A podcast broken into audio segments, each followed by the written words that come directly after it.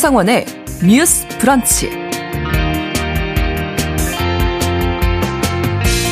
안녕하십니까. 아나운서 신성원입니다. 4월 20일 어제는 제43회 장애인의 날이었습니다. 정작 이날의 주인공인 장애인분들은 장애인의 날이 아니라 장애인 차별 철폐의 날로 바뀌어야 한다며 결의대회를 열었는데요. 1981년부터 시작된 장애인의 날은 동정과 시혜를 기반으로 만들어졌고 장애를 그대로 인정하는 게 아니라 재활의 개념으로 봤기 때문에 또 다른 차별의 날이라는 겁니다. 장애인들이 휠체어를 타고 마음껏 이동하고 지역사회에서 함께 소통할 수 있도록 일상의 차별을 없애야 한다는 거겠죠. 오늘 첫 번째 뉴스픽에선 장애인의 날을 거부하는 장애인분들의 외침 짚어보겠습니다. 하루에도 여러 건씩 성범죄 관련 뉴스를 접하곤 하는데요. 그런데 가해자들을 위한 거대한 시장이 있다면 어떨까요? 실제 감형하는 방법과 심리 상담, 진술 분석을 해주는 사무소가 있고 여기에 법무법인들의 적극적인 마케팅이 함께한다고 합니다. 오늘 브런치 초대석에서는 가해자 카르텔을 고발하는 책 시장으로 간 성폭력의 저자를 만나보겠습니다. 성폭력이 어떻게 시장으로 가서 소비되고 있는지 직접 들어보시죠. 4월 21일 금요일 신성원의 뉴스 브런치 문을 열겠습니다.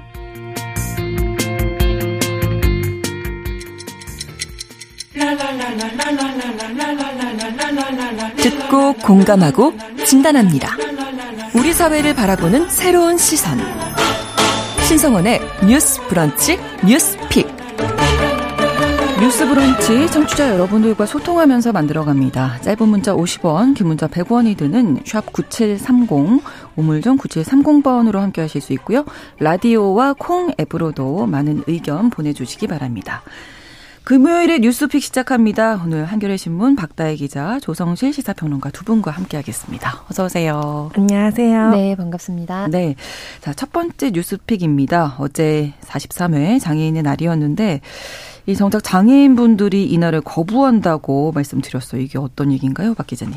어, 네, 어제도 아마 혹시 뭐 다니시다가 보셨을 수도 있는데요. 이 장애인 차별 철폐 공동 투쟁단이 이제 도심 곳곳에서 집회를 열었습니다. 그래서 네.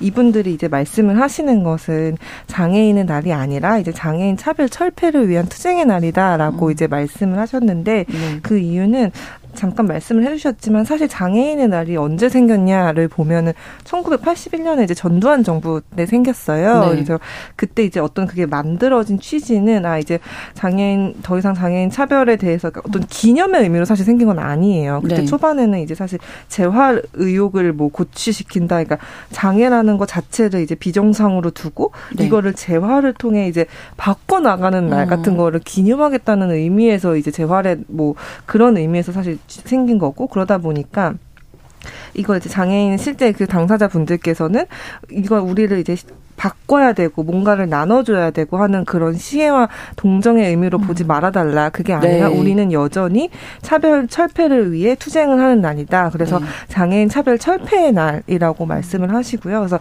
그 의미에서 사실 장애인의 날이라고 정부가 이제 일방적으로 정했던 그런 걸 좀 거부하고 있, 있, 습니다 네, 그러니까 애초에 처음 시작부터가 네. 네, 좀 잘못됐다 이렇게 보시는 네, 거네요. 맞습니다. 네. 이제 설명해 주신 맥락도 존재하고요. 네. 그리고 1981년 전후로 해서 네. 유엔에서 이제 장애인과 관련된 기념일들이 지정되고 또 관련된 협약이나 이런 음. 것들이 본격화되는 추세 속에서 네. 사실 국제화의 흐름에 따라 국내에도 장애인의 날을 지정해야 하는 사회적 요구가 있었던 거죠. 음. 네, 그런 맥락에 장애인 자활 협회였던 것으로 알려져 있는데 이제 한 20여 년간 자체적으로 창립 기념일을 기준으로 해서 장애인 자활 기념의 날을 이제 음. 지키던 그 날을 기점으로 해서 네. 여러 가지 상황상 그날을 그냥 기준으로 장애인 날을 지정하자 하고 그날을 기준으로 해서 국가 포상 등을 이루어 네. 왔고요. 네. 근데 장애인 차별 철폐의 날이라는 거는 올해 처음 생긴 것은 아니고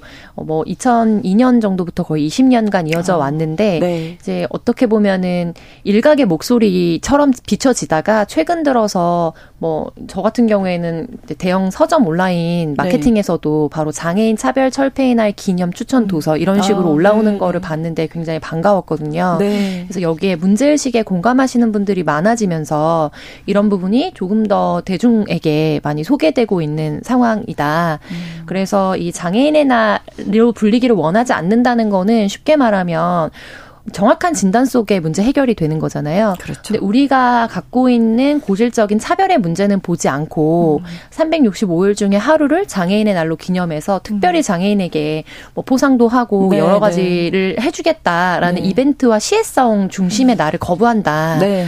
네, 365일을 우리가 차별에 직면하면서 보다 평등한 시민으로서 살아갈 수 있는 환경을 만드는 것을 기념하는 날로 삼자라는 취지라고 보면 되겠습니다. 저는 항상 시선 이참 네, 중요하다고 네, 생각이 되는데 네. 우리가 평소에 알게 모르게 그런 것들이 좀 음. 깔려 있지 않았나 그렇죠. 이런 생각도 네. 들거든요. 그렇습니다. 좀 돌아봐야 할 것 같은데, 그러니까 차별을 없애는 게 핵심이다 네. 이렇게 보시는 거죠. 네. 네. 그 사실 그 말씀하신 시선이 어제 그 서울시가 밝힌 입장을 보면 보면은 이런 말들이 좀 들어가 있어요. 예를 들어 어, 우리는 뭐 다름과 편견을 넘어서 서로를 이해하고 네. 서로의 존재에 감사하며 다름을 극복하고 조화를 이루며 화합하자. 뭐 그러면서 더 나은 미래를 꿈꾸자. 그러니까 말은 되게 좋아요. 좋은 근, 단어 다 네, 들어가 있는데. 네, 그래서 굉장히 네. 희망적이고 좋아 보이지만 음. 사실 그동안 서울시가 장애인 이동권 투쟁과 관련해서 취했던 어떤 입장들, 정책들, 이제 그 탈시설 권리를 요구하는 장애인을 상대로 했던 어떤 음. 밝혔던 취지 이런 것들을 돌아보면은 과연 이게 서울시가 그동안 했던 정책과 맞는 어떤 그 같은 맥락의 말이냐 아니면은 단지 이 날 하루만을 기념하기 음. 위해서 만들어진 축사가 아니냐 좀 그런 생각을 할 수밖에 없게 되는 거죠. 네. 음.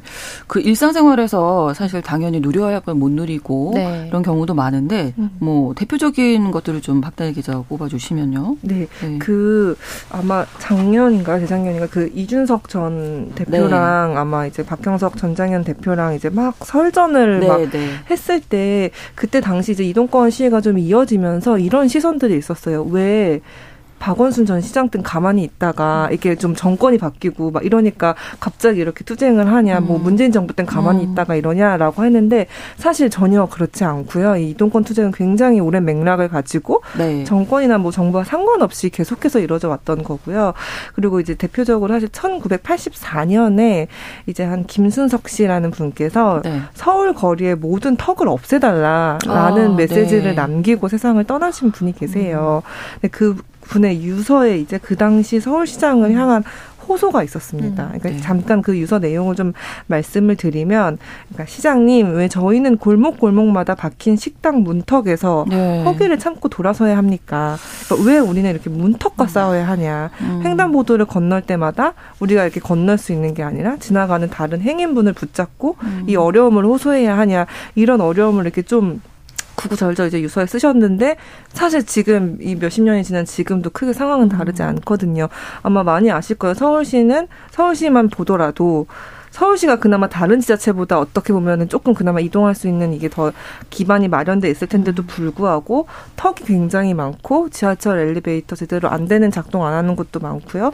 설사 그 지하철 계단을 내려갈 수 있게 되는 그 장치들이 있잖아요. 네. 그게 잘 안 돌아가는 경우도 많고요. 네, 네. 하시다가 사고가 나는 경우 그렇죠. 여전히 발생하고 그러니까 여전히 취약한 거예요. 근데 음. 이동권이라는 거는 정말 기본적인 권리인 그렇죠. 거잖아요. 그래서 네. 이것부터 사실 지켜지지 않는 현실을 좀 돌아봐야 되는 거 아닌가 네, 그런 생각이 듭니다. 네, 이분들이 가장 크게 요구하는 차별설표 의제들이 있을 텐데 좀 정리해 주실까요? 네, 많은 분들이 아시다시피 이동권 의제가 가장 핵심적인 의제 중에 하나인데요. 네. 이동권을 가장 핵심적인 의제로 삼는 것은 스스로 이동이 가능해야 교육을 받을 수 있고 그렇죠. 일을 하러 갈 수 있고 네. 그래야 노동권을 요구할 수 있을 만한 기회가 생기기 때문이에요. 음.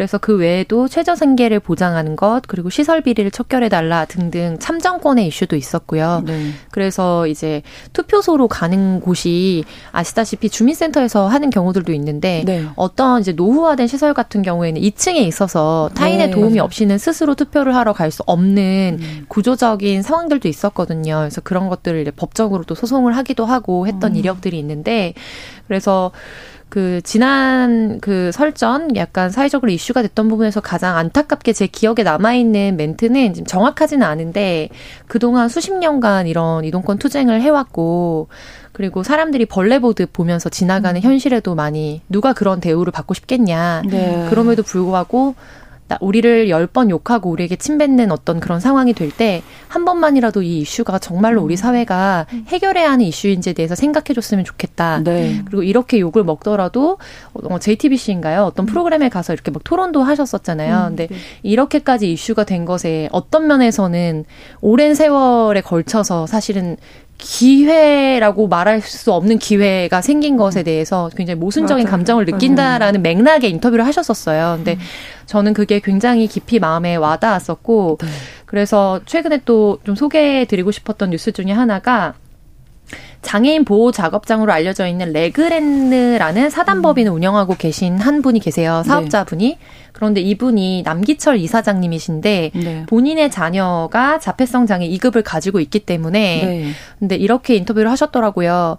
그러니까 계속 한 어떤 밀폐된 공간에 하루 종일 네. 박혀서 살아야 하는 삶을 살게 하고 싶지 않았다. 그런데 음. 장애인 자활 작업장이 거의 없고 사실은 음. 이제 그런 형편이나 이런 것들이 굉장히 열악하기 때문에 교육은 어떻게 어떻게 받았지만 이제 성인이 된 성년 자녀가 음. 자신이 한 명의 사회적인 구성원으로서 할 수 있는 일을 네. 사회와 어울려 할 수 있도록 하기 위해서 이제 13명의 직원을 고용하는 사업장을 이제 차리신 거거든요. 음. 그래서 운영을 하고 계신 사례를 인터뷰하셨더라고요. 네. 그런데 모든 부모님이 사실 이럴 수 있는 상황은 아니고 이분도 겪고 계신 문제가 굉장히 많을 것으로 음. 이제 추정이 되잖아요.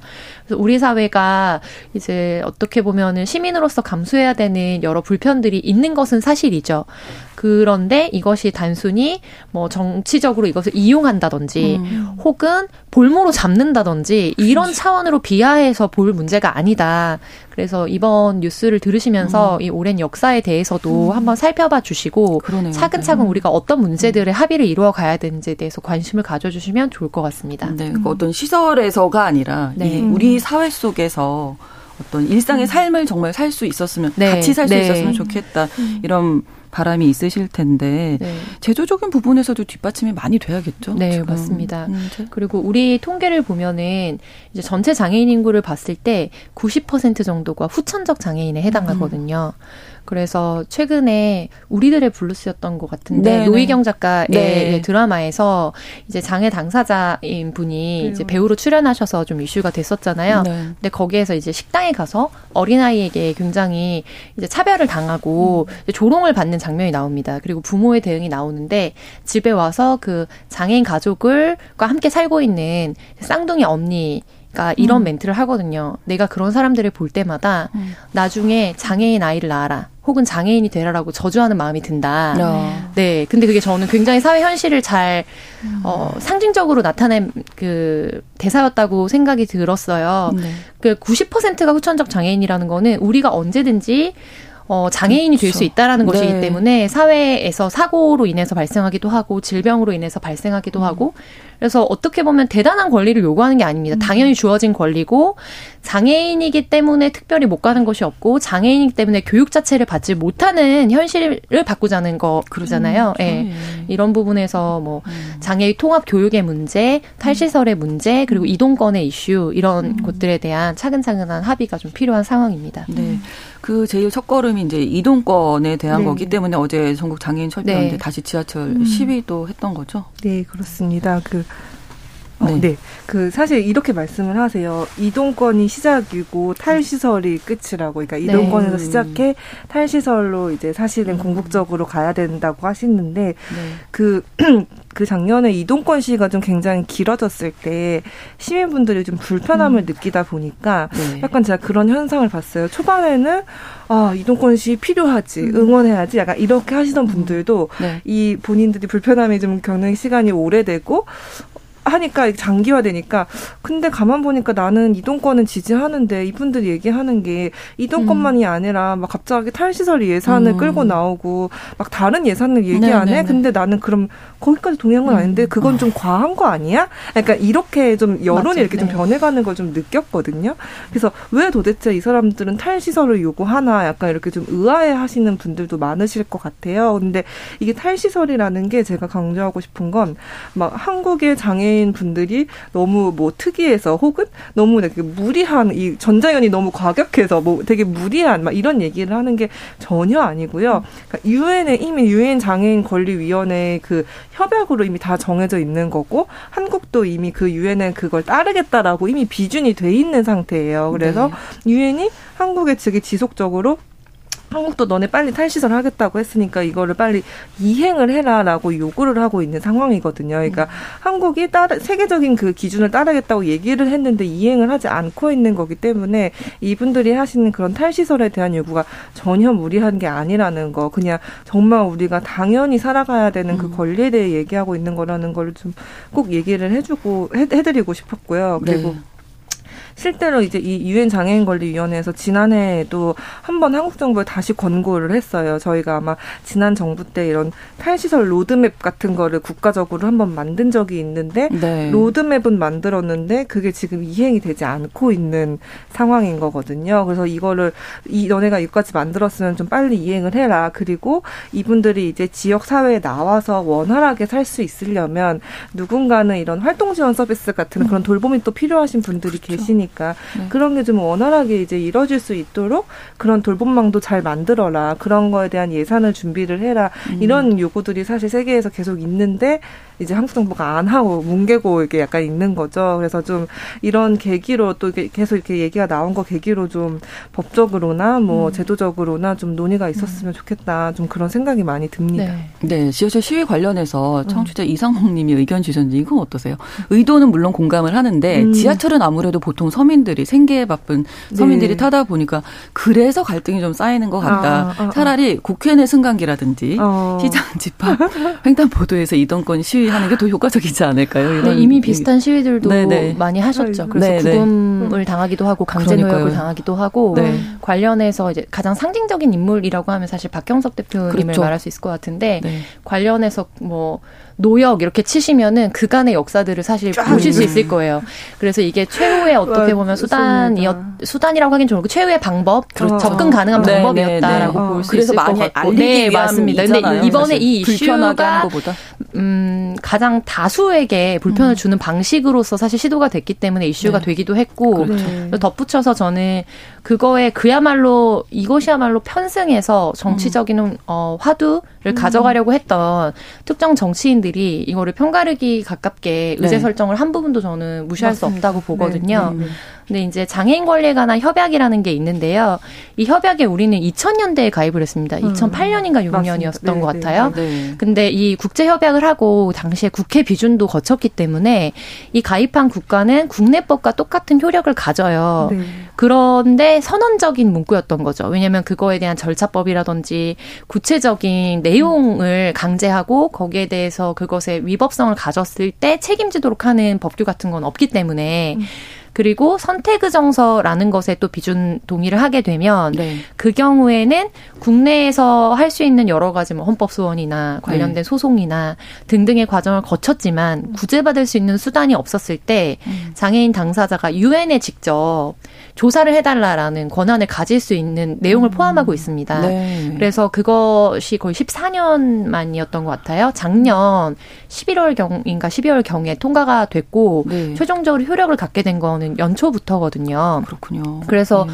우리 사회는 이미 뭐 국제 그야말로 global standard에 음. 맞추기 위해서 자발적으로 가입한 것도 있고 그리고 뭐 OECD 가입국이라든지 이런 사회적인 우리 위상에 맞 있게 그 나머지 협약들을 발맞춰 가느라고 강제적으로 갖게 된 것도 있고 결과적으로 비준이 된 상황입니다. 네네. 네. 그래서 이런 것들과 관련해서 보자면 사실 탈시설 가이드라인은 유엔의 같은 라인에서 나온 거기 때문에 명확하게 우리가 따라야 되는 입장이고요. 네. 근데 이 장애인 관련 단체들도 뭐 당사자 단체도 있고 그다음에 장애인 가족 단체도 있고 음. 여러 단체들이 있는데 두 가지의 크게 축이 있어요. 그래서 아까 말씀드렸던 어떻게 보면 재활이라든지 이런 거에 좀 어, 관점으로 이 장애를 바라보는 시선이 있다면 장애인의 권리 그리고 장애인이 장애가 어떻게 보면 극복해야 될 대상이라기보다 음.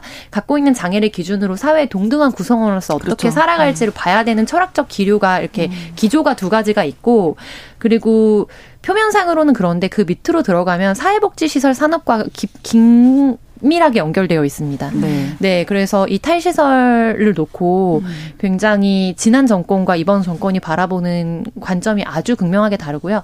탈시설할 권리 또 장애인 당사자에게 선택권으로 줘야 한다라는 수사로서 이번 음. 정권에서 많이 소비가 되고 있는데 이제 유엔에서 이야기하고 있는 거는 장애인 당사자가 탈시설을 하는 것은 천명하고 네. 그거를 지원하기 위해서 어떻게 예산과 법들을 만들 음. 것인가에 대한 로드맵을 마련하라는 거를 촉구하고 있고요. 네. 이거는 장애인뿐만 아니라 아동 관련해서도 같은 음. 메시지를 가지고 있습니다. 그렇죠. 네, 그래서 아동도 음. 보육시설 같은 거 최대한 폐쇄하고 네. 가정 돌봄을 형태로 가정 위탁 전략을 오히려 더 권장하는 음. 그런 기조거든요. 네, 네. 그래서 이런 측면 거시적인 관점에서 이 장애인 차별 철폐의 날과 이슈들을 본다면 음. 조금 더 소화하기가 편하실 네, 것 네. 같아요. 음. 어, 청취자 여러분들 의견 많이 주고 계신데요. 2081번으로 과거 장애인이 된 군인들마저 터부셨던 네. 지난 날도 있었습니다. 장애인들을 위한 급진적인 복지는 힘들겠지만 그래도 꾸준히 좀 개선해 나가는 모습 기대합니다 하셨고요. 4222번으로 장애인들도 함께 우리와 함께 행복한 삶을 살았으면 좋겠습니다 하셨고 김영희 님도 차별금지법 빨리 추진돼야 합니다 이렇게 얘기해 주셨거든요. 지금 뭐 전장현의 이 시위가 길어지고 있는데 서울시와 또 갈등이 깊었잖아요. 얘기는 좀 지금 되고 있는 상황인가요? 아, 네. 일단은 서울시가 처음에 그 말씀하신 대로 약간 이제 탈시설을 네. 좀 반대하기 위해서 실제로 탈시설 한 장애인만을 대상으로 조사를 하겠다고 말씀했어요. 음. 근데 예를 들어 그, 이, 그니까 이제 전장현이나 이제 이런 장애인 당사자가 우려하시는 거는 그러니까 탈시설한 장애인한테 가서 너 행복하니 이렇게 물어보면 아. 근데 사실 우리 서울 시민 중에 너 행복하니라고 물었을 때 저 너무 행복해요라고 말할 사람이 얼마나 될지는 잘 모르겠지만 네. 그래서 그 장애분이 어 약간 글쎄요 약간 이렇게 대답을 하면 음. 너가 탈시설을 해서 그렇게 아. 된 거야라는 거 아니냐 그 그런 음. 어떤 명분을 만들어주기 위해 탈시설 한 장애인만을 대상으로 조사를 하는 거 아니냐라고 해가지고 이제 전장현 등 이제 장애인 당사자들이 좀 반발을 했고요 네. 이렇게 그 정말 장애인들의 어떤 인권이나 이런 거에 대해서 조사를 하려면 시설 안에 거주하는 장애인까지 좀 다 같이 조사를 해라 이렇게 계속 요구를 했고 네. 이제 그런 거에 대해서 이제 협상을 하는 과정이고 그래서 서울시가 아마 이제 한 5월 7일쯤 5월 첫째 주에 다시 검토해서 이제 좀 안을 얘기해 주겠다라고 해서 이제 그 아직은 음. 협상이 좀 진행 중인 상황이고요. 그렇군요. 네. 아까 그 청취자분 말씀 들으면서 이제 생각이 났던 건데 제가 그런 영상을 본 적이 있어요. 이게 해외 어느 나라인지 정확히는 모르겠는데 일단 해외는 저상 버스가 다 돼 있고 음, 네. 그 저상 버스에서 어떤 분이 이제 휠체어를 타고 이제 오르시는데 그게 당연히 아무리 저상 버스라고 해도 네. 그냥 비장애인이 타는 것보다는 시간이 오래 걸릴 수밖에 없죠. 그렇죠. 근데 그걸 다 그냥 너무 당연하게 음. 기다리고 계시는 거예요. 그러니까 네. 그 정도의 사회에서의 어, 우리가 함께 살기 위한 이 정도의 관용과 여유는 모두가 이렇게 갖고 음. 있는 거예요. 근데 제가 늘 한국 사회를 보면서 그런 생각을 해요. 우리가 너무 빨리 달려와서 뭐 네. 뭐 경제적으로는 좀 선진국 반열에 올랐을지는 모르지만 어떤 다른 그런 시민 사회적 가치들은 그냥 계속 이제 머물러 있는 걸 좀 지체돼 있다는 생각을 많이 하거든요. 그래서 너무 당연히 이제 그 출퇴근 시간에 시위를 하면 불편할 수밖에 없고 사실 음. 불편하라고 사실 그렇게 시위를 하는 거기도 그렇죠. 하고 네. 근데 이제 그 내가 느끼는 불편함을 이제 그들에 대한 어떤 원망과 분노로 음. 돌리기 보다는 이거가 아 그럼 이게 왜 이렇게 불편함을 초래할 수밖에 없는지 그리고 음. 그거를 사실 회사가 인정을 해줘야 된다고 생각을 하거든요. 음. 이것 때문에 늦고 약간 이러는 거는 탁자를 치셨습니다. 네. 회사가 당연히 네, 이제 네, 네. 모두가 아 그럴 수도 있지. 음. 그렇게 권리를 위해서 그런 투쟁을 할 수 있어야지. 네. 어, 그런 시위 필요하지. 자신들의 음. 권리를 위해서라면 이런 시위 정도는 그 사회 전체가 좀 이렇게 좀 관용적으로 이해해주는 문화가 생기면 좋겠다. 그렇죠. 이고 그런 게 생겼을 때 사실 우리가 경제적뿐만이 아니라 다른 사회적으로도 진짜 선진국 반열에 오르는 거 그렇죠. 아닌가 그런 생각이 좀 듭니다. 좀 더 성숙해 지기를 네. 바란다는 네, 네, 말씀이시고 네, 한승희님께서 10년 전에 아이를 낳고 유모차 끌고 어, 다니다 음. 보니까 사실 저도 여기에 맞아요. 공감하는데요. 진짜. 휠체어 타시는 분들이 얼마나 불편하게 다니실지 알게 됐습니다. 처음 알았어요. 네. 저도요. 네. 네. 대중교통뿐만 아니라 도로 상황이 정말 울퉁불퉁 불편하고 바퀴가 계속 턱에 걸리고 제약이 많겠다는 생각했습니다. 그런 말씀 남겨주셨는데요. 저희 여기에서 잠깐 뉴스 브런치 1부 마치고 2부에서 뉴스픽 바로 이어가겠습니다. 11시 30분부터 일부 지역에서는 문자는 해당 지역 방송 보내드립니다.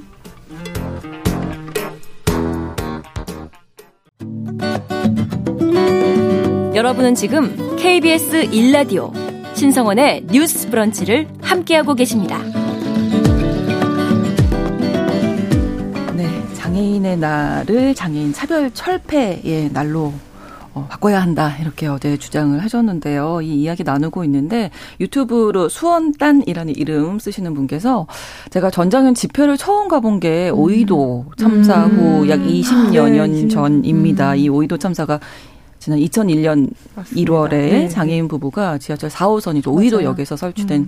장애인용 리프트. 에서 네. 1층 승강장으로 내려가다가 추락한 음. 사고고 이 사고로 장애인 이동권 투쟁이 촉발됐는데요. 그때부터 끝없이 국민으로서 마땅히 누려야 할 권리의 보장을 외침에도 여전히 바뀐 음. 게 없네요. 음. 그들이 특혜를 요구하는 게 아니라고 네. 생각합니다. 네. 예. 특혜가 아니죠. 네. 그래서 이 안타까운 현실은 가장 이상적으로는 이제 기자님 기자께서 말씀 기자님께서 말씀해주신 형태로 가면 좋겠지만 네. 최근에 또 나왔던 이제 생활에 밀착한 어떤 기업들이 사전에 사상 검열을 한다든지 노조 관련된 음. 활동이나 이런 걸 필터링 한다든지 이런 고발 기사들이 또 며칠 전에 올라오기도 했거든요. 네, 그 가운데서 왜 책임을 내가 줘야 하느냐라는 음. 게 많은 이제 서민분들이 느끼게 되는 그런 모순인 것 같아요. 네. 그래서 이제 권리 차원이 아니라 이게 결과적으로 나에게 어떻게 돌아오느냐에 대해서 저는 한 번더 음. 설명드리고 음. 싶은데 이건 아동에 좀 뭐 focusing이 돼 있지만 사실 장애인 전체에게 포함된 거고요. 음. 네. 이 탈시설 가이드라인 내용 중에 하나를 이제 번역한 걸 보면 네. 실제 또는 인지된 손상, 빈곤 어, 기타 사회적 소속에 따라 시설에 배치된 아동은 시설 수용으로 인해 손상이 진행되거나 악화될 가능성이 있다. 그리고 가족 분리 배치는 단기일지라도 아동에게 큰 고통, 트라우마, 정서적, 신체적 손상을 더 일으킨다. 아동이 시설에 배치되는 것을 방지하는 것이 우선순위가 되어야 하며 어린이와 청소년에게 동료 지원은 완전한 지역사회 통합을 위해 필수적이다. 그래서 이제 중증 장애인 같은 경우에는 거의 다 시설로 이제 가게 되는 것이 모두에게 편하다. 혹은 도움이 되고 어쩔 수 없는 최선의 선택이다라는 사회적 감정 그런 관념이 되게 많거든요. 네. 그런데 어떻게 보면은 그거는 어, 위기와 어려움을 더 지연시키지만 결과적으로 중장기적으로는 더 악화된 형태로 음. 우리 사회에게 n분의 1로 또 그렇죠. 돌아올 위험이 되게 크거든요. 음. 그런 측면에서라도 사실은 우리가 이런 선구자적인 역할에 대해서 시민으로서의 동료 의식을 보여주는 게 중요한 것 같아요. 저 같은 경우에는 아이 둘을 키우면서 그리고 네. 큰 아이가 큰 사고를 당해서 사실 장애 등급을 받을 뻔 했는데 네. 굉장히 어린 나이였기 때문에 기적적으로 재활을 했거든요. 아, 신경 손상이 회복이 돼서. 그래서 아, 굉장히 당사자성을 많이 느꼈어요. 네, 네. 그런데 현재 이제 고령화 인구들이 겪고 음. 있는 어려움, 지하철 오고 내리시면서 맞아요. 엘리베이터를 맞습니다. 누리시는 거 다이 네. 장애인 운동에서 사실은 온갖 모욕을 감수하면서 음. 얻어낸 결과입니다. 네. 그래서 이거가 앞서서 돌을 맞는 사람들이 그 결과를 10년, 30년 뒤에 결국엔 내가 누리게 된다는 점. 그렇죠. 네, 그런 측면에서라도 좀 생각해 보시면 음. 좋은 이슈인 것 같습니다. 네, 앞서서 그 어떤 분이 거리에 더 문턱이 좀 네. 네, 없어지면 좋겠다 음. 말씀하셨는데 저는 그만큼의 높이가 우리 사회에서의 맞아요. 어떤 시선이 아닌가 그런 생각이 들어서요. 맞습니다. 앞으로도 꾸준히 이 얘기 나누도록 하겠습니다. 첫 번째 뉴스픽 여기서 마무리 짓고요. 이어서 두 번째 뉴스픽입니다. 최근 강남에서 10대가 음. 극단적인 선택을 하면서 이를 음. 생중계한 사건이 있었는데요. 네. 여기에 고인이 활동했던 온라인 커뮤니티가 죽음의 배경이 됐다 이런 정황들 나오고 있는데 이게 지난 16일에 있었던 얘기거든요. 어떤 네. 사건이었는지 좀 정리해 네. 주실까요? 약간 기사를 보시고 어, 좀 많은 분들이 충격을 받으셨을 것 네. 같은 저도 좀 많이 놀랐는데 네. 그 이제 온라인 커뮤니티 그 DC 인사이드예요. 네, DC 네. 인사이드에 우울증 갤러리라는 곳이 있다는 걸 저 이번 사실 처음 알았는데 우울증 갤러리. 네, 그래서 이제 우울증 음. 갤러리인데 이제 거기서 이제 사실 이제 우울증을 겪고 계신 분들이 워낙 많은데 네. 어디 가서 이제 털어놓기 힘드니까 이렇게 비슷한 아. 좀 공감을 얻을 수 있는 곳에서 좀 활동도 많이 하시고 위로도 얻고 뭐 친구도 만들고 좀 그러시나 봐요. 근데 어쨌든 거기에서 이제 활동하던 아, 그 10대 당사자였는데 그분이 네. 이제 거기서 뭐 동반 자살할 사람을 음. 구한다라는 글을 보고 근데 그게 20대 남성이 올린 글이었는데 이제 같이 만난 거예요. 근데 만나서 뭐 PC방도 갔다가 뭐 밥도 먹었다가 음. 했는데 그 20대 남성은 자기는 아 미안한데 뭐 이제 생각이 바뀌었다. 이제 네. 하지 않겠다라고 하고 가고 그 10대만 이제 남아서 고층 빌딩에서 이제 인스타그램 뭐 라이브 방송을 키고 이제 얘기를 하다가 이제 했다 그다음 아. 선택을 했다고 합니다. 그래서 좀 네 많이 놀랐어요. 이제 이런 이제 소식이 좀 알려지면서 뭐 음. 우울증 갤러리를 그러니까 DC 인사이드를 좀 폐쇄해야 되는 거 아니냐라는 네. 뭐 이런 것도 있고요. 이제 이 사건이 이제 표면화되면서 이제 드러난 또 다른 사건들이 아 그러 이 그동안 이 우울증 갤러리에서 음. 그렇게 좀 힘들어하는 어떤 글을 올리는 사람 중에 여성을 타깃으로 해서 음. 아. 좀 계속 그들을 이제 오프라인으로 깨어내고 네. 만나서 뭔가 다른 좀 범죄를 한 정황도 지금 밝혀지고 있는 네. 그런 상황입니다. 그러니까 우리가 생각하지 못했던 네. 네. 유형의 어떤 네. 범죄면 범죄라고 네. 볼수 있네요. 그래서 작년 10월경에 시사인에서 약간 그런 썼더라고요. 네, 네, 보도가 네, 이미 네, 나왔더라고요. 네, 네, 그래서 그 전에 사전에 피해자가 있었고 음. 이제 그 피해자 같은 경우에는 이미 이 우울증 갤러리에서 신원 확인을 전혀 하지 않고 그러니까 음. 신원 회원 가입 절차가 없이 사실 누구나 글을 쓸 수 있기 때문에 여기서 조금 더 편하게 정서적 라포를 형성하고 음. 아. 형성한 사람들끼리 비공개 라이브 방송을 진행하거나 이렇게 진행을 하는 거예요. 그러면 거기에 지인이 들어와서 그분이 라이브 방송하는 사진을 캡처합니다.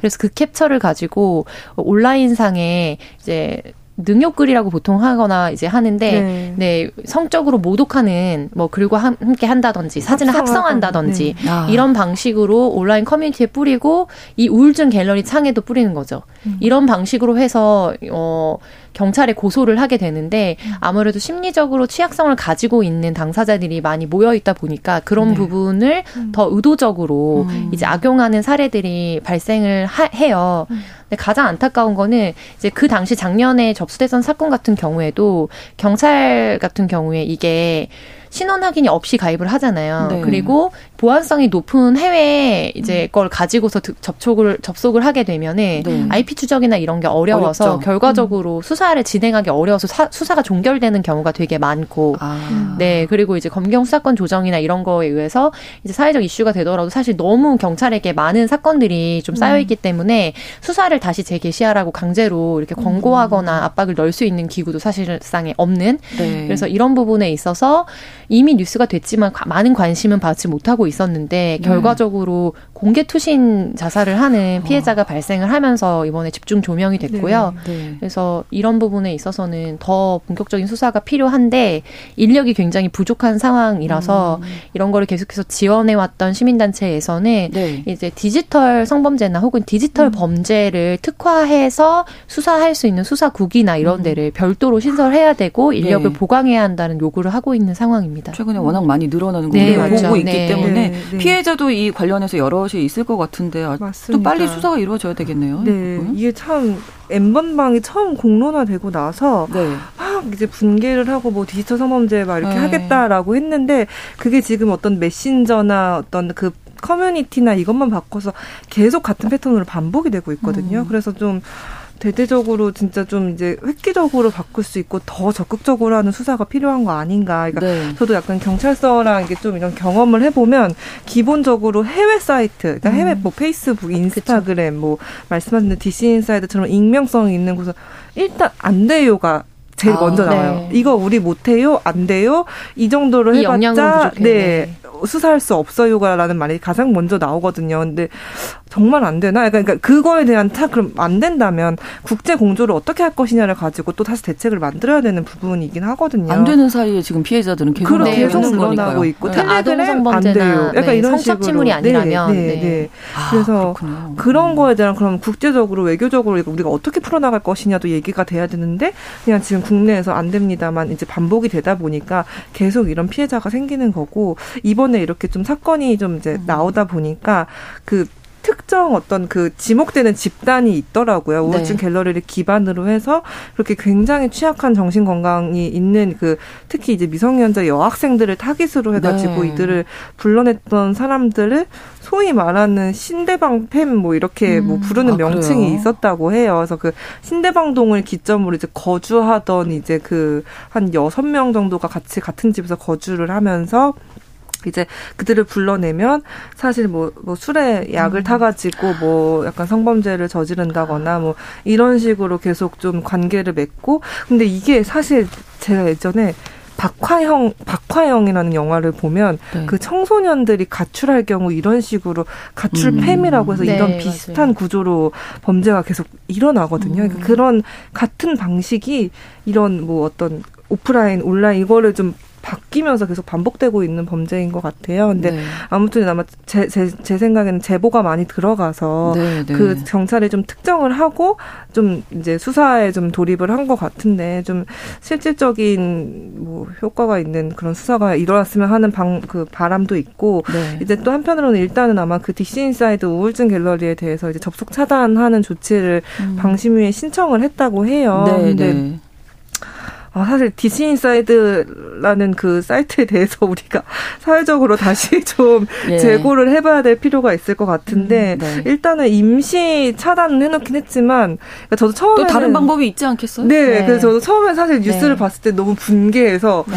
아이 DC를 없애야 되는 거 아니야 이렇게 생각을 했는데 네. 말씀하신 대로 여기를 없애면 또 다른 곳으로 네. 어쨌든 갈 거거든요. 그래서 우리가 일단 임시 뭐 접속 차단한 거는 이해를 하는데 그러면은 그거 그 다른 사이트 가서 그런 걸 뭐 어떻게 할 것인지 음. 그리고 좀 걱정이 됐던 게 사실 여성 청소년들의 정신 건강이 취약하다는 결과가 굉장히 많이 나오고 있어요. 그래서 그럼 이들이 사실은 우울증 갤러리를 갔던 거는 정말 이제 털어놓을 것이 없고 그렇죠. 거기에 의지가 네, 네. 되니까 네. 사실 갔던 건데 네. 그럼 이들이 왜 우리가 그냥 일반적인 뭐 병원이나 상담이나 학교나 가정이나 이런 데서는 어떤 그런 걸 좀 찾기 어려웠는지 이들의 정신 건강을 그럼 어떻게 우리가 돌볼 것인지에 대해서도 그거에 대한 논의도 좀 있어야 그렇죠. 되는 것 같아요. 이걸 단순히 어떤 하나의 범죄 사건, 수사, 네. 처벌 네. 끝 이렇게 네. 끝나는 네. 게 아니라 그런 부분이 좀 필요할 것 같다는 생각이 듭니다. 네. 네. 4011번으로 이런 커뮤니티를 성할 만큼 네. 일부 청소년 뭐 10대들의 심리 상태 정말 걱정입니다. 음.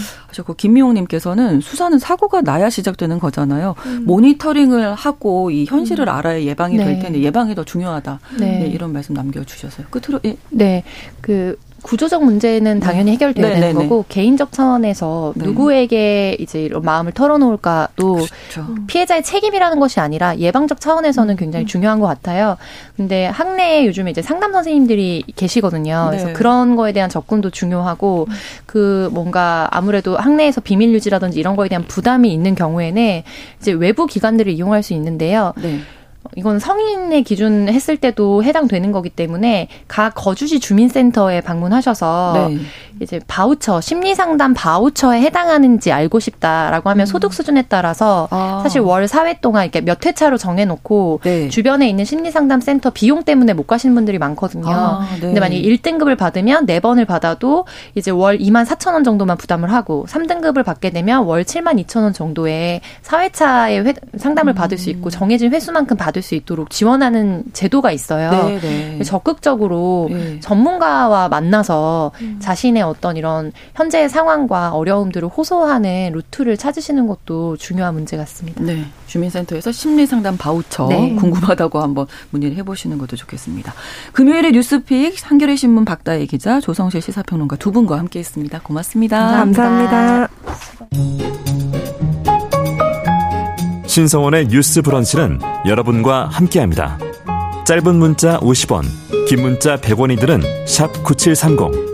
무료인 콩앱과 일라디오 유튜브를 통해 참여해주세요.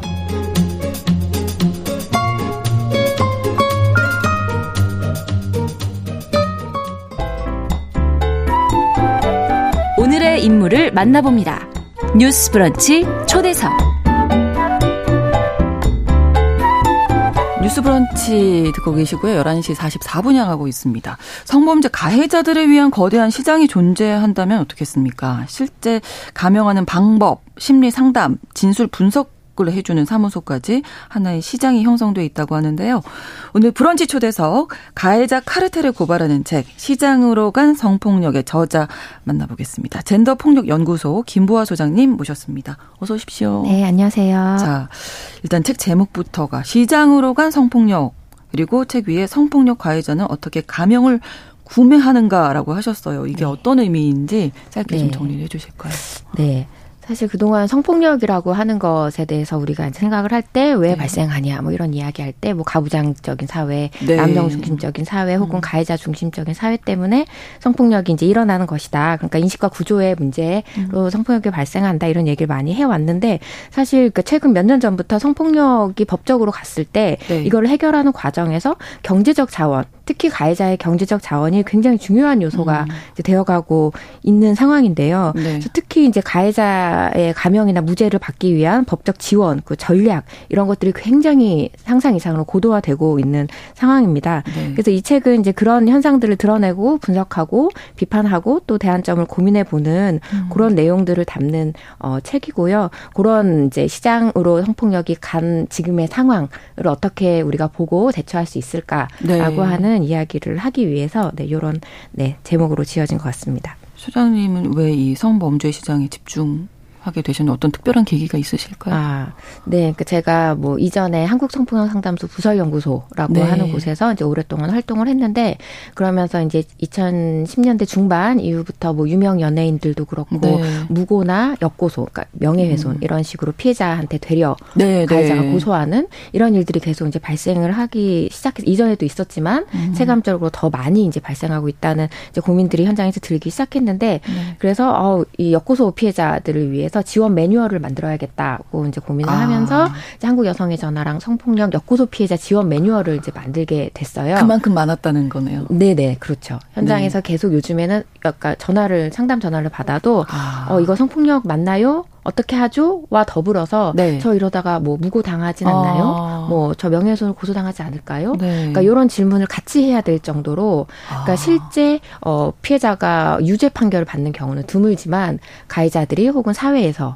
계속 무고가 많고 너 무고 아. 아니야? 뭐 너 무고로 할 수도 있어? 뭐뭐 뭐 이런 식의 어떤 음. 두려움을 학습시키거나 이런 담론들이 계속 많아지고 있기 때문에 피해자들이 그것 때문에 두려움을 갖게 되고 또 실제로 이전보다 무고의 피해자들이 음. 늘어나고 있기도 하고요. 네. 그래서 그런 이제 지원 매뉴얼을 만들게 됐는데 네. 그러면서 어 알고 봤더니 피해자들 만나고 봤더니 실제는 훨씬 더 광범위하게 기획적으로 아주 대량으로 역구소가 이루어지고 있는 거예요. 어떤 경우에는 네. 몇백 건의 역고소를 피해자, 가족, 친구, 뭐 지원자 피해자를 뭐 지원하고 혹은 SNS 상에서 뭐 좋아요를 누른 사람까지 예를 들어서 다 잡아서 아, 그럴 수 있어요. 근데 법적으로 어, 해서 뭐 그 내용에 이제 가해자를 비난하는 말을 어떤 예, 예. 사람이 공유를 하고 좋아요를 누르면서 뭐 가해자가 땡땡 나쁜 사람이라든지 어떤 식의 가해자를 비난하는 어, 댓글을 달았다고 한다면 이제 그 사람을 모욕죄나 명예훼손죄로 고소를 하는 거죠.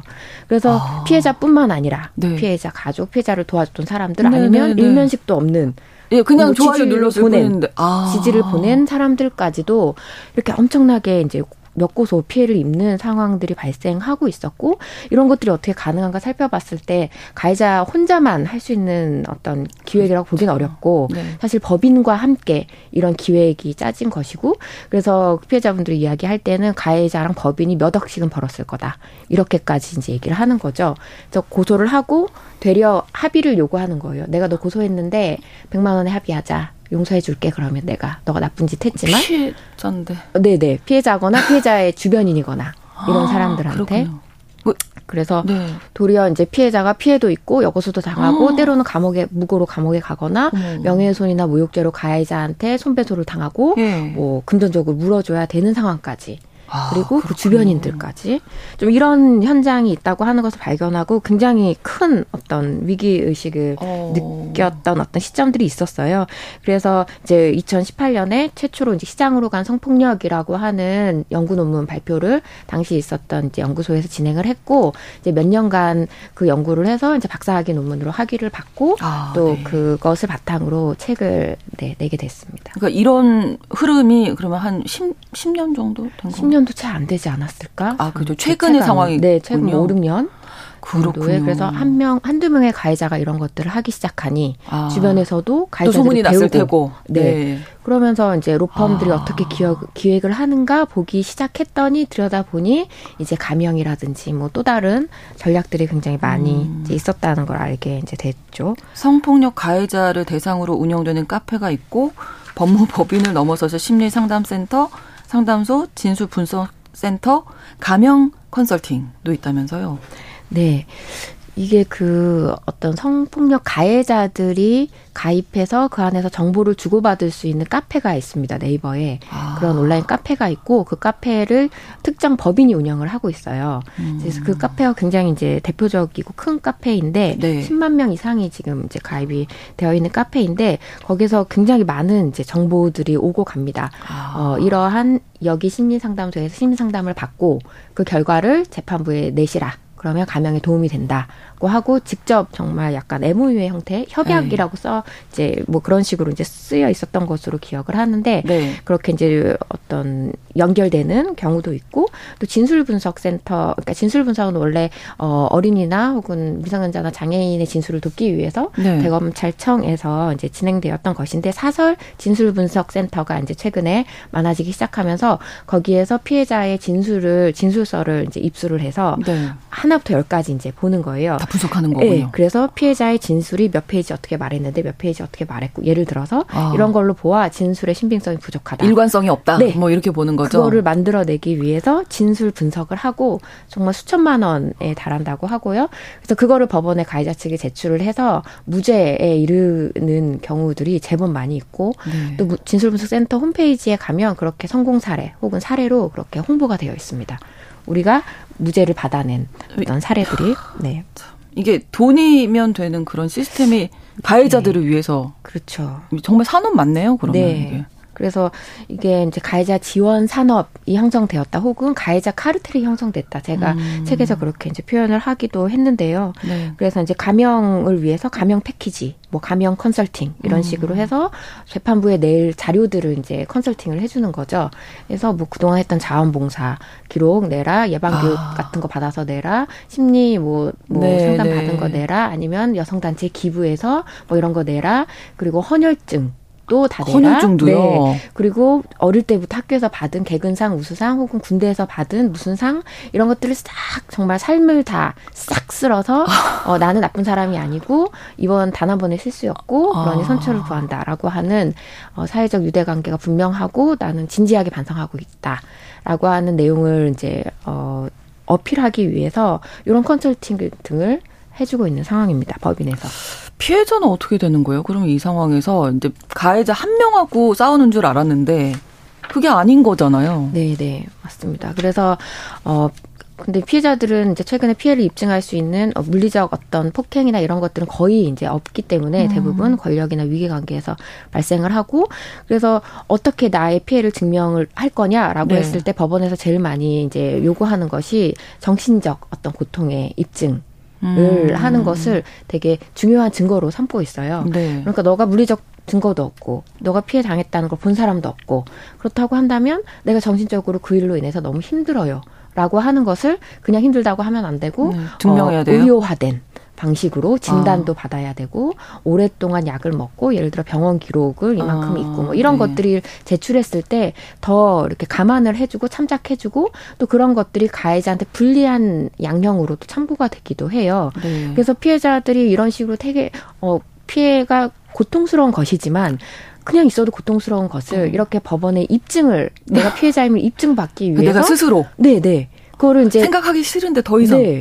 만들어내야 하는 이런 상황에서 가해자의 시장이 강화되고 가해자를 지원하고 있는 어떤 많은 것들이 늘어나고 있는데 피해자가 피해자로 입증받기에는 음. 계속 더더욱 어떤 면에서는 유언한 그렇죠. 이런 상황에서 그렇죠. 또 만약 역고소 피해까지 당하게 된다면 이제 그때부터는 피해자가 아니고 피의자 피고인이 되잖아요. 그렇죠. 피해자가. 그러니까 음. 그 동안에 성폭력 피해자로서 누렸던 많은 이제 권리들이 탈각되고 어 완전히 어떤 한 다른 신분이 되기 가해자로 의심받는 음. 신분이 되기 때문에 많이 어려움을 겪기도 하고 그래서 저희 이제 책에도 나온 어떤 분은 네. 본인이 이제 법적 과정을 진행하면서 가해자 한 명과 싸우는 게 아니라 사법 절차에 있는 모든 남성들과 어. 다 싸우는 기분이었다. 에이, 네. 모든 사람 그렇겠어요. 지금 이 네네네. 과정을 설명해 주신 걸 들어만 네. 봐도. 그럴 정도로 지금 어떤 성폭력의 어떤 법적 해결 과정이라고 하는 것이 굉장히 기울어져 있는 상황이 아닌가 좀 그런 고민들이 듭니다. 우리가 이 방송을 통해서 또 피해자 다움 이런 얘기 좀 많이 나눴었거든요. 재판하는 과정에서 피해자는 네. 피해자 다움에 대해서 또 끊임없이 네. 어, 요구를 받고 있을 텐데 네. 이런 네. 분위기가 어떻게 보면 성폭력 사건이 시장화되는 네. 이런 이유가 또 되지도 않을까 싶기도 하네요. 네. 그러니까 어떤 성폭력 사건이라고 하는 것을 피해자는 에게 피해 입증을 계속 요구하고 네. 가해자에게는 가해자가 아님을 입증하는 게 아니라 되게 다른 방식의 입증을 그, 요구하는 네, 네. 거잖아요. 너가 평소에 착한 사람이라는 거. 이게 한 번의 실수로 그냥 거. 어쩌다가 있던 네. 일이라는 거. 그러니까 사, 피해자한테 반성하는 게 아니잖아요. 그렇죠. 그러니까 사건의 본질과 굉장히 다르게 되는 거고, 그러니까 피해자들도 어떤 면에서는 가해자들이 이렇게 어떤 유명 로펌들을 찾아다니다 보니까 본인한테 있는 무료 법률 지원들이 있는데 그거를 쓰, 쓰기보다는 그걸 음. 활용하기보다는 계속 나도 사선 변호사를 찾아가야겠다 이렇게 아, 생각을 하게 되는 그렇죠. 거예요. 네. 그래서 실제로 어떤 이제 피해자가 사선 변호사를 찾아서 내가 이렇게 이제 도움을 받으려고 한다고 했는데 학생이고 돈이 별로 없었어요. 그러니까 네. 그 로펌에서 대출을 알선해주겠다고까지 하는 거예요. 그래서 아 이런 식으로 피해자도 점점 가해자한테 음. 어, 방어 대응하기 위해서는 네. 또 시장에서 변호사들을 사야 된다는 압박을 받거나 음. 네. 또 굉장히 무리하게 네. 그렇게 이제 어, 종용되거나 네. 그렇게 되기도 하는 것 같습니다. 뭐 책도 쓰셨고 많이 상담도 하셨겠지만 꼭 바꿔 바뀌어야 될 점 어떤 게 음. 있을까요? 음. 그 들어요, 네. 네. 뭐 제가 몇 가지 법제도적으로 제안을 한 것은 이제 가해자들이 시장으로 가기보다는 네. 좀더 국가에서 공적으로 질 좋은 변호를 이제 받을 수 음. 있는 형사 공공 변호인 제도라고 네. 하는 걸 제안하기도 했고 네. 또 피해자들이 법적 과정에서 좀 더 주체적으로 적극적으로 네. 이 과정에서 임할 수 있도록 피해자 참가 제도, 그러니까 해외에서 뭐 음. 이제 많이들 시행하고 있는 이런 단체 그런 이제 어떤 제도들을 제안하기도 했고요. 그리고 변호사들의 고소 남용이나 혹은 뭐 허위 광고나 과대 광고나 이런 것들을 저지하기 위한 변호사 이제 회칙이나 내규 규정 변화도 필요할 테고 네. 가장 중요한 건 인식의 문제인 것 같아요. 그렇죠. 네, 네. 네, 그래서 이제 성폭력이라고 하는 게 어떤 불운 불운한 어떤 피해자가 음. 당하는 그런 문제가 아니라 되게 사회적으로 잘못된 어떤 권력 관계에서 발생한다고 하는 것을 좀 인식하고 또 가해자가 제대로 된 처벌을 받을 수 있도록 전 사회적으로 좀 관심을 가져주시면 좋겠습니다. 네, 5321님께서 법이 돈의 편에 따라가지 않기를 바랍니다. 남겨주셨는데요. 네. 예, 그런 생각 저도 함께 해봤습니다. 브런치 초대석 시장으로 간 성폭력의 저자 젠더폭력연구소 김부화 소장님의 말씀 들어봤습니다. 오늘 고맙습니다. 네. 뉴스 브런치 금요일 순서 마치겠습니다. 네, 어, 월요일 오전 11시 5분에 다시 찾아오겠습니다. 고맙습니다.